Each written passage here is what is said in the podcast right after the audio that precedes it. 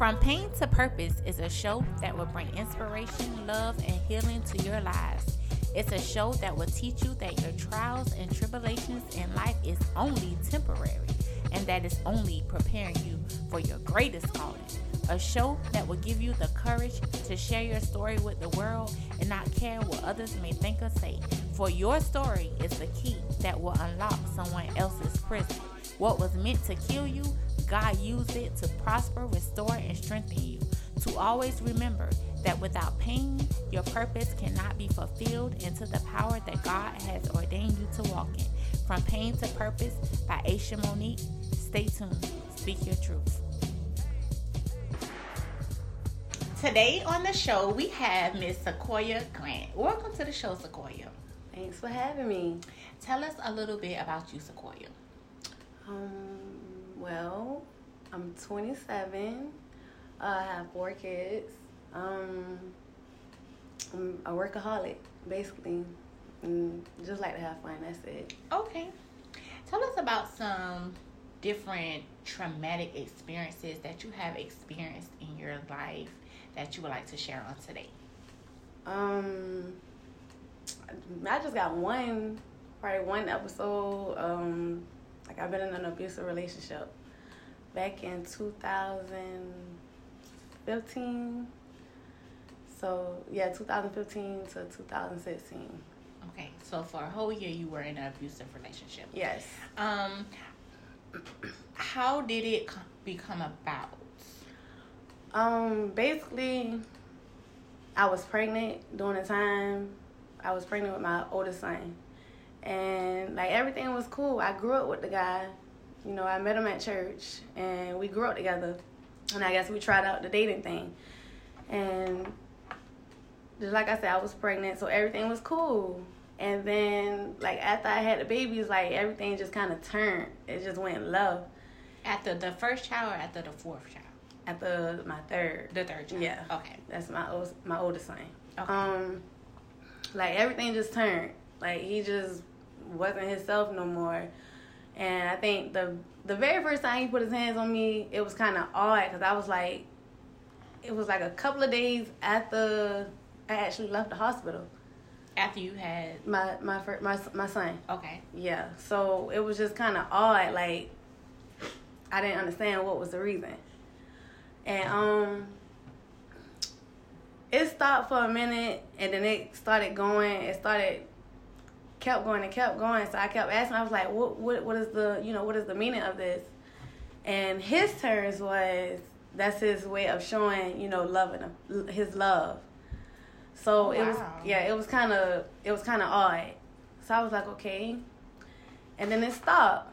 It stopped for a month. Cause he was like, I won't ever do it again. I promise you. And so one night, I think he just came home. He went out and he came home. And I think I was either up waiting for him or something like that. Long story short, I had got a black eye. So he came out the blue just doing things, or he started an argument with you? It's the argument, yeah. Okay. Basically, he was, okay, you know how, basically he was cheating, basically. Okay. Mm-hmm. So if I was to find something in his phone and ask him about it, he blows up. And my thing is, if you out doing your thing, then why come home with it? Just, take your distance. We're not married. We're not nothing. We just boyfriend and girlfriend. So if that's what you wanted to do, you could have just left me alone and just, be by yourself. He didn't want to do that. His thing was, you're mine and you're not going anywhere. So, that was the first black eye. The second black eye was, I was actually on my way to church. And he wanted to take the car. We had one car at the time. And he wanted to take the car. And I was like, I need to go to church. What are you doing? You can either drop... And I asked him, I said, can you drop me off? I mean, I don't mind you taking the car because we were sharing one car. And we got into this whole altercation. And I remember having... My daughter was behind me, and I had my son in my hands, and he pushed me. So I was trying not to land the way I was holding my son. So I was like, okay, you know what? Don't worry about it. Just take the car. I will find me a ride. You still want to argue. You hit me again. You hit me. I actually been drugged around my house from kitchen to bedroom to front room to actually being beat in the shower. So, yeah, it was. Yeah, it was. And was it in front of the children? Yes, it was. And so that second time you got that black eye, was that your key to say, okay, I'm done with the situation? Or did you continue? It was, I would say, I was done. But you know, being that you in love with this person, you're not done. So I actually went to go stay with my cousin for like a couple of days to try to, you know, get some space. And when I came back home, everything was good. And the last incident, it was at night. I would think I was either going to like a little kickback, and I guess what I had on was inappropriate, if I'm not mistaken. And it's the swing, the little baby swing. I remember having the swing sitting right there, and we got into it. He was like, "You're not about to wait," and I was like, "I'm just going to a kickback. It's my cousin. Like it's nothing. It's nothing going on." And we got into it, and he actually went in his room and grabbed a gun. And, you know, he hit me. And then the way I fell... With the gun? Yeah. Okay. He hit me with the gun. So he basically pistoled you. Basically, yeah. And the way I fell, I hit the hinges of the door. And had to go get, like, 16 stitches. I had blacked out, so I didn't know... Like, when I woke up, I was in the hospital because I had blood everywhere.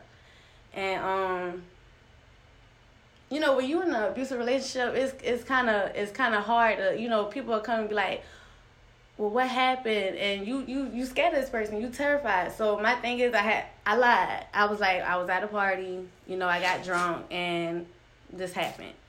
And I went back home, and from me being pistol up, I had a black eye from them doing the stitches. I had blood, bust a blood vessel in my eye, to the point where I never had to wear glasses, so now I have to wear glasses. Like now? Yeah, now. So, and because of the stitches or something? No, because the way he hit me. Okay. Yeah, so it was like, it was terrible. I was really terrified, but I went back home because, you know, you're terrified of this person. You don't know if he's going to come after you. You don't know if he's going to come after your kids. Away. And how I got out of this situation, I was talking to my dad, and you know, a female me, I'm very close to my dad, so I was talking to him. He was like, "You need to get out of it. You need to get out of it." He was like, "You were my only daughter." He was like, and I feel like he's trying to take your life away, and at the time, his thing was, if I can't have you, nobody can. So he was very controlling. Yeah, he was very controlling. Because of things that he was doing. Yeah. Okay. So when your dad said what he said to you, that was more like an eye-opener for you. Yeah, it was an eye-opener. Because my thing is, just like I said, it's hard. A lot of people ask me, like, how did you get out of that? Why did it take so long? Why did you just leave? And I be telling people, like, it's hard trying to get out of that situation. Like when you in an abusive relationship, you get low self-esteem. You get like your conscience just like, cause they mentally, physically, and everything, they just abusing you and all that in them places. So it was kind of hard. And so one night he didn't come home, and I actually packed up all my stuff and went to my cousin. I was like, I can't do it no more. I was like, I'm afraid. Like, I was supposed to be dead, yeah. Basically. And did he know where you was, or? No, he didn't know where I was until I popped back at. I had to pop back up at the house, and he pulled up, and he was like, "I just came here to get my things," and I was like, "Okay, you know, grab your things. You know, if we ending it, that's it." And he grabbed his things, but before you left, he was going out the back door, so I was going behind the back door behind him, you know, to lock it, because mm-hmm. I had just got my locks changed and everything. Mm-hmm. You grabbed me, and you just went to hit, and then you went to stump me and everything, and I was like, okay, And I ran across the street to my nails, like, you got to call the police. I was like, I can't do this no more. You got to call the police. And I knew it was time, because it got to the point where I was in that house and it was like blood in areas that I couldn't get out. So it was hard. It was kind of hard. I was like, I can't do it no more. And after that, I think the next day, the officer called me and was like, we have arrested him. Mm-hmm. And I haven't heard any more from him. And so he's all of your 4 kids' dad? No. Oh, no? Okay. Just one. So that, you said that was what, 2016? 2015. 2016. And so what emotions did you feel after all of that was over, or during the process? Like, what, I know you said low self-esteem, but like, what thoughts were you thinking about yourself that... It took a while to... It took a while. Like, I didn't like looking in the mirror at myself. Like, walking around with a mark that you got to live for the rest of your life with. Like, just looking at it, it was hurtful. Looking in my eyes, spots in my eyes, it was like, it's a reminder. But I kind of got over it once I had to take counseling. So I had to, let some stuff go. But in order, how I actually really, really got over it, I went to see him. While he was in jail. And I went, and I was like, you know what? You don't ever have to say anything. I forgive you. I said, because holding that stuff in on my side, I'm going to be sick. Mm-hmm. And I was like, I got daughters. I have sons. I have to teach my sons, don't put your hands on a female. That's not the way to go. Mm-hmm. Just leave. And I had to tell my daughters, don't let no man put their hands on you. They own dad don't even put their hands on. Like, mm-hmm. So don't let it happen. Mm-hmm. So it was kind of hard getting over it. But when I actually got over it, I really had to go see him. Like, I just forgive you. I don't want to know why you did it. I forgive you. So after all of that time has passed, have you ever sat down and kind of like digested, like, okay, well, he's a narcissist. Like, it's some things that he was dealing with. I wasn't the problem. He actually, I sat down and talked to his mom, and she was like, he watched his dad do the same thing to her. So I'm guessing it rubbed off on him. So I guess that was his way of it really explaining his love, I guess. And so, what's your definition of love now? Like, are you in a relationship now? No. Okay, so what are you looking for in your next relationship? Or, what's your definition of love now? Because in your mind, back then, well, maybe he loves me, so maybe that's why he's doing what he's doing. So, what's your thought pattern now when it comes to, relationships and love and things like that? My thing is...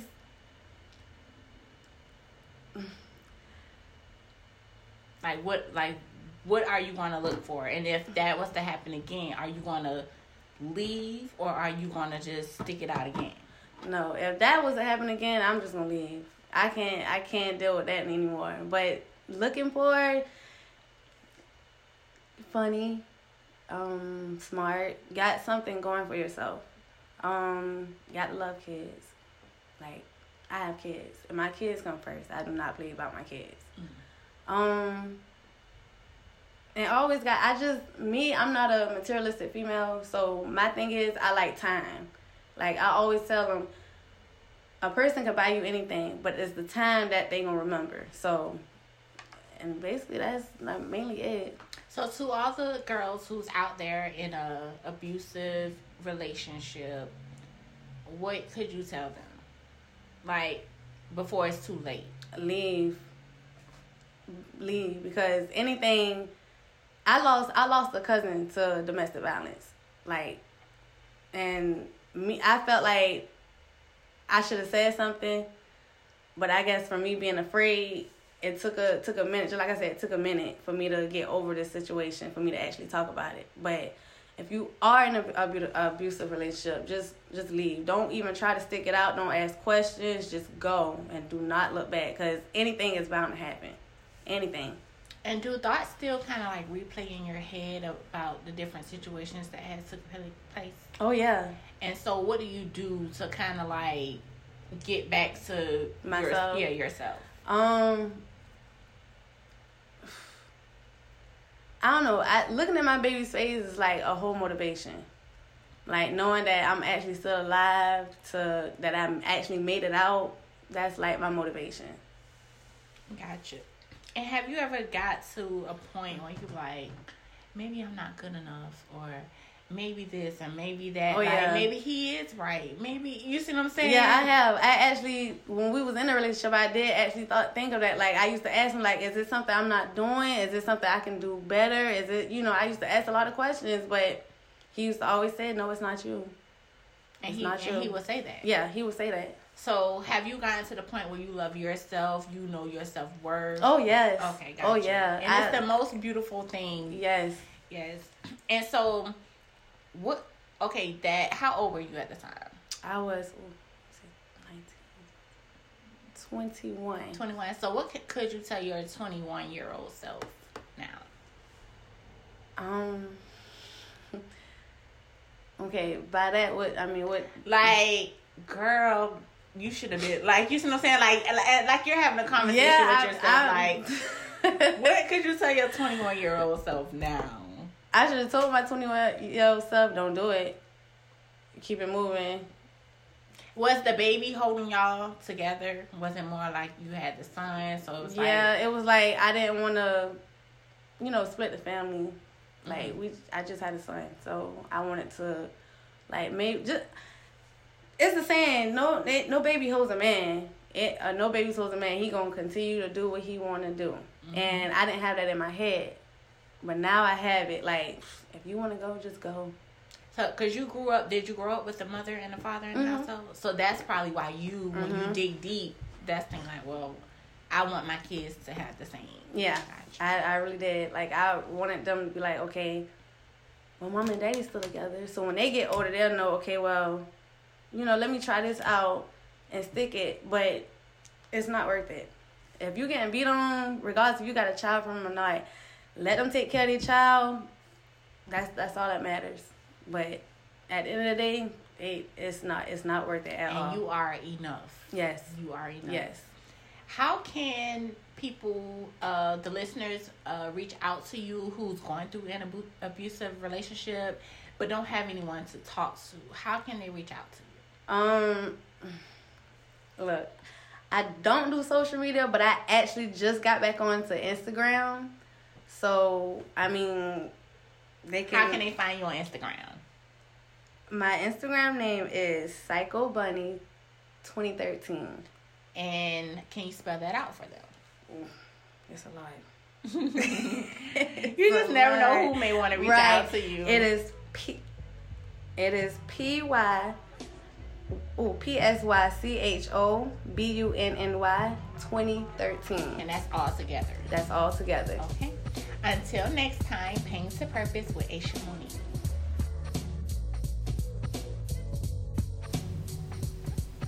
Thank you for tuning into Pain to Purpose podcast. You can find each and every episode on iTunes, Spotify, Stitcher Radio, Google Podcast Hub, SoundCloud, and HeavyTraffic.com.